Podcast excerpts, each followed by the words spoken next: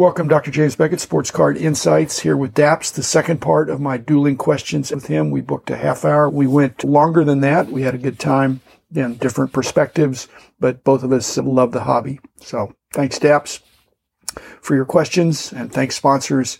Topps Panini Upper Deck, Heritage Auctions, Huggins Scott Auctions, Mike Stadium Sports Cards, Burbank Sports Cards, ComC.com, and Beckett Media, Beckett Grading, Beckett Authentication. So here's the rest of the dueling questions with Dappz. I find myself searching eBay or when I see it at a show, the prime of my collecting as a kid was the 95, 96, 97 metal basketball, football, right?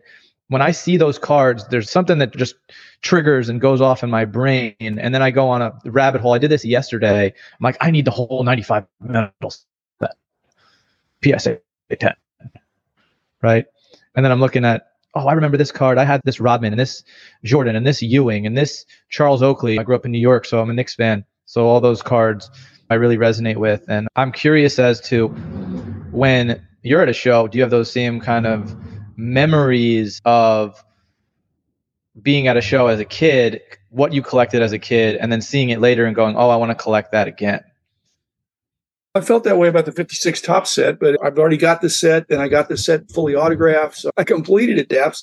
But what I can see from just the whole idea of collecting what you like is the message that I want to send. I don't really want to be collecting what other people want me to collect.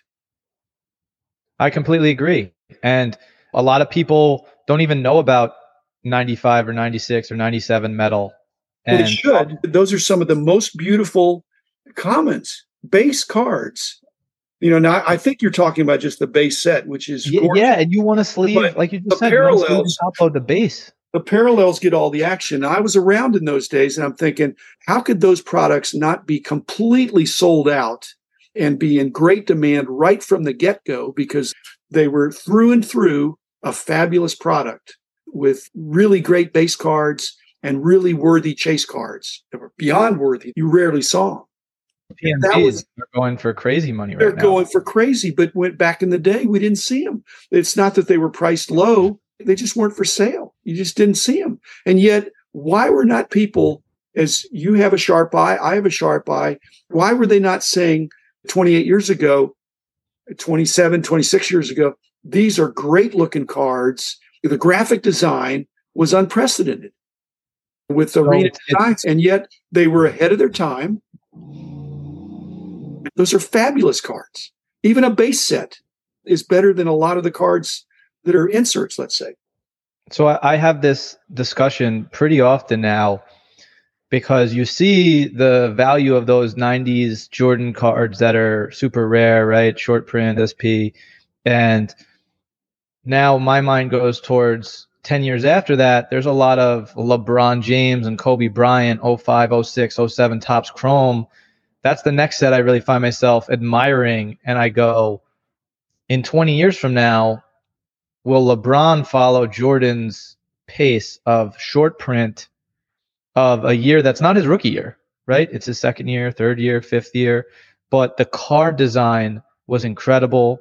The artwork was there, the refractor there's only X amount of gem mint 10s in that particular card. Does the value of LeBron in 10 or 20 years, or even Kobe, and I'm sure there's a Tom Brady, there's a handful of guys.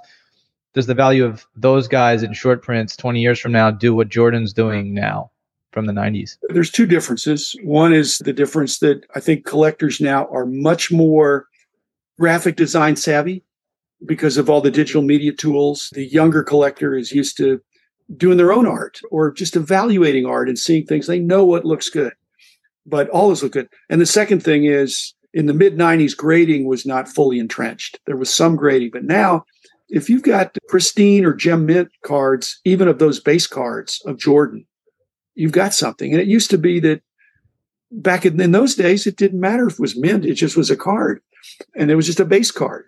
And so it's gone up like crazy. But we're never going back to that. There'll always be grading. And there'll always be people who want the finest condition card. And when it's a little bit low on supply, and especially low on supply in that condition, with a beautiful card design, yeah, all things being equal, should be going up. But again, you're not alone in that. Your contemporaries, people are going to be thinking that way. But the time to do something about it is now. Now, you're a content creator, as I am, and you can tell everybody about it. But on the other hand, just if you think that's a good deal, just buy them. Just buy them. And you can tell other people, be transparent about it. But, you know, if it's a good deal, but those are great cards. And any card from 28 years ago could easily get dinged. You got to penny sleeve it, top load it, card saver it, send it off to grading. I won't say it's a condition rarity because there could still be thousands of gem mint cards. But if Fanatics 10Xs, like we're saying, they're not going to be enough to go around. And either it's going to bid up the cards or people will go to something else. So they're always going to go Dappz to something that's attractive, that's superstar oriented, that has some level of scarcity or some ability to flex or brag that I have it. Let's switch over to Fanatics. I don't know if you've had much conversation with them, but do you have any advice for them? They should be talking to lots of different people, and they probably are. But what advice would you give Fanatics I've been fortunate enough to speak with a number of executives on the Fanatics team, and they've been good to us over here at DAP Sports. We had Ruben over here at the shop. He came, we did a little box war. We had a great time. They are doing so many things, and it seems like every couple months they they have a new venture they're getting into. They're going to be getting into live events, and I think that's super cool because imagine if sports cards, and I know we have the national, but Imagine if we had something more like a Comic Con, right? A little bit more spruced up, a little bit more costumes. Maybe people are dressing up. It's more of an event because the National is a true event for collectors, right? Buy, sell, trade, experience collectibles. But to 10x the hobby, you have to mix that with culture, right? You have to mix that with a couple of other things. And I think that's what Fanatics is going to set out to do. We were at Complex Con, this event in Long Beach, California, last year, and Topps had a booth there. And the majority of the show is clothing, right? Sneakers, all these different things that I don't necessarily admire the way I admire cards, right? But Topps had an incredible setup there. They told this really cool story. There was these large shipping containers and Topps didn't know what to do with all these cards back in the 50s or whatever it was, and they ended up dumping these shipping containers into the bottom of the river in New York. Uh, we're talking about Jackie Robinsons and Mickey Mantles and really cool cards that would be expensive these days. And they're at the bottom of the river, we think, or we don't know. So they set up this really cool display at Complex Con where you put this glove on and you dip your hand into this fake little water pond. And then you pull out either Jackie Robinson, Willie Mays, or Roberto Clemente out of this sealed pack. They give the audience or the user the experience of, hey, in order to get these cards, we'd have to jump into the river, right? And go to the bottom and figure out hey, are they still intact? But it was a really cool story that Topps told at a live event. And it wasn't a sports card event, it was a clothing event. First of all, I was alive when the Topps Hudson River fiasco supposedly took place. And I've heard it straight from Sy Berger, the decision maker at Topps back in those days. But be that as it may, I've been to Comic Con many times because we used to do a lot of non sports stuff when I had the company. And I don't want the national to turn into Comic Con, but I would love to have Fanatics or anybody else do something like a Comic Con that's minimally overlapping with the national. I don't want the national to turn into Comic Con. I don't want Comic Con to be just a glorified card show. I think there's room for a lot of those things, just like I'd like to see more fan fests at the respective regional areas around the country. So that's how the 10X is going to happen. The national is a sports collectors convention. It cannot 10x. You can't have 5 million square feet. Fit. Some people have thought it'd be better if the national incorporated those elements. And I think it could lose its identity. Comic Con has a lot of other celebrity and cosplay and seminars and all that stuff. And it's a different experience that's fabulous. But if you throw five or 600 booths in the middle of it, you'll mess it up. I would agree. I think in a perfect scenario, you would have the national staying in exactly as it is intact in July, August, and then six months from them, you have the inverse of that show, which might be the Fanatics Comic Con version of sports cards, where again, it's got to be a blend of a couple different collectible industries or different markets. Comic Con is fabulous in a different way, and there could be a sports version of Fanatics could really get behind that would not in any way take away from the national. I completely agree. I think the national stays exactly the way it is, and I think there needs to be more events that involve sports cards throughout the year that people who have not experienced the hobby can attend.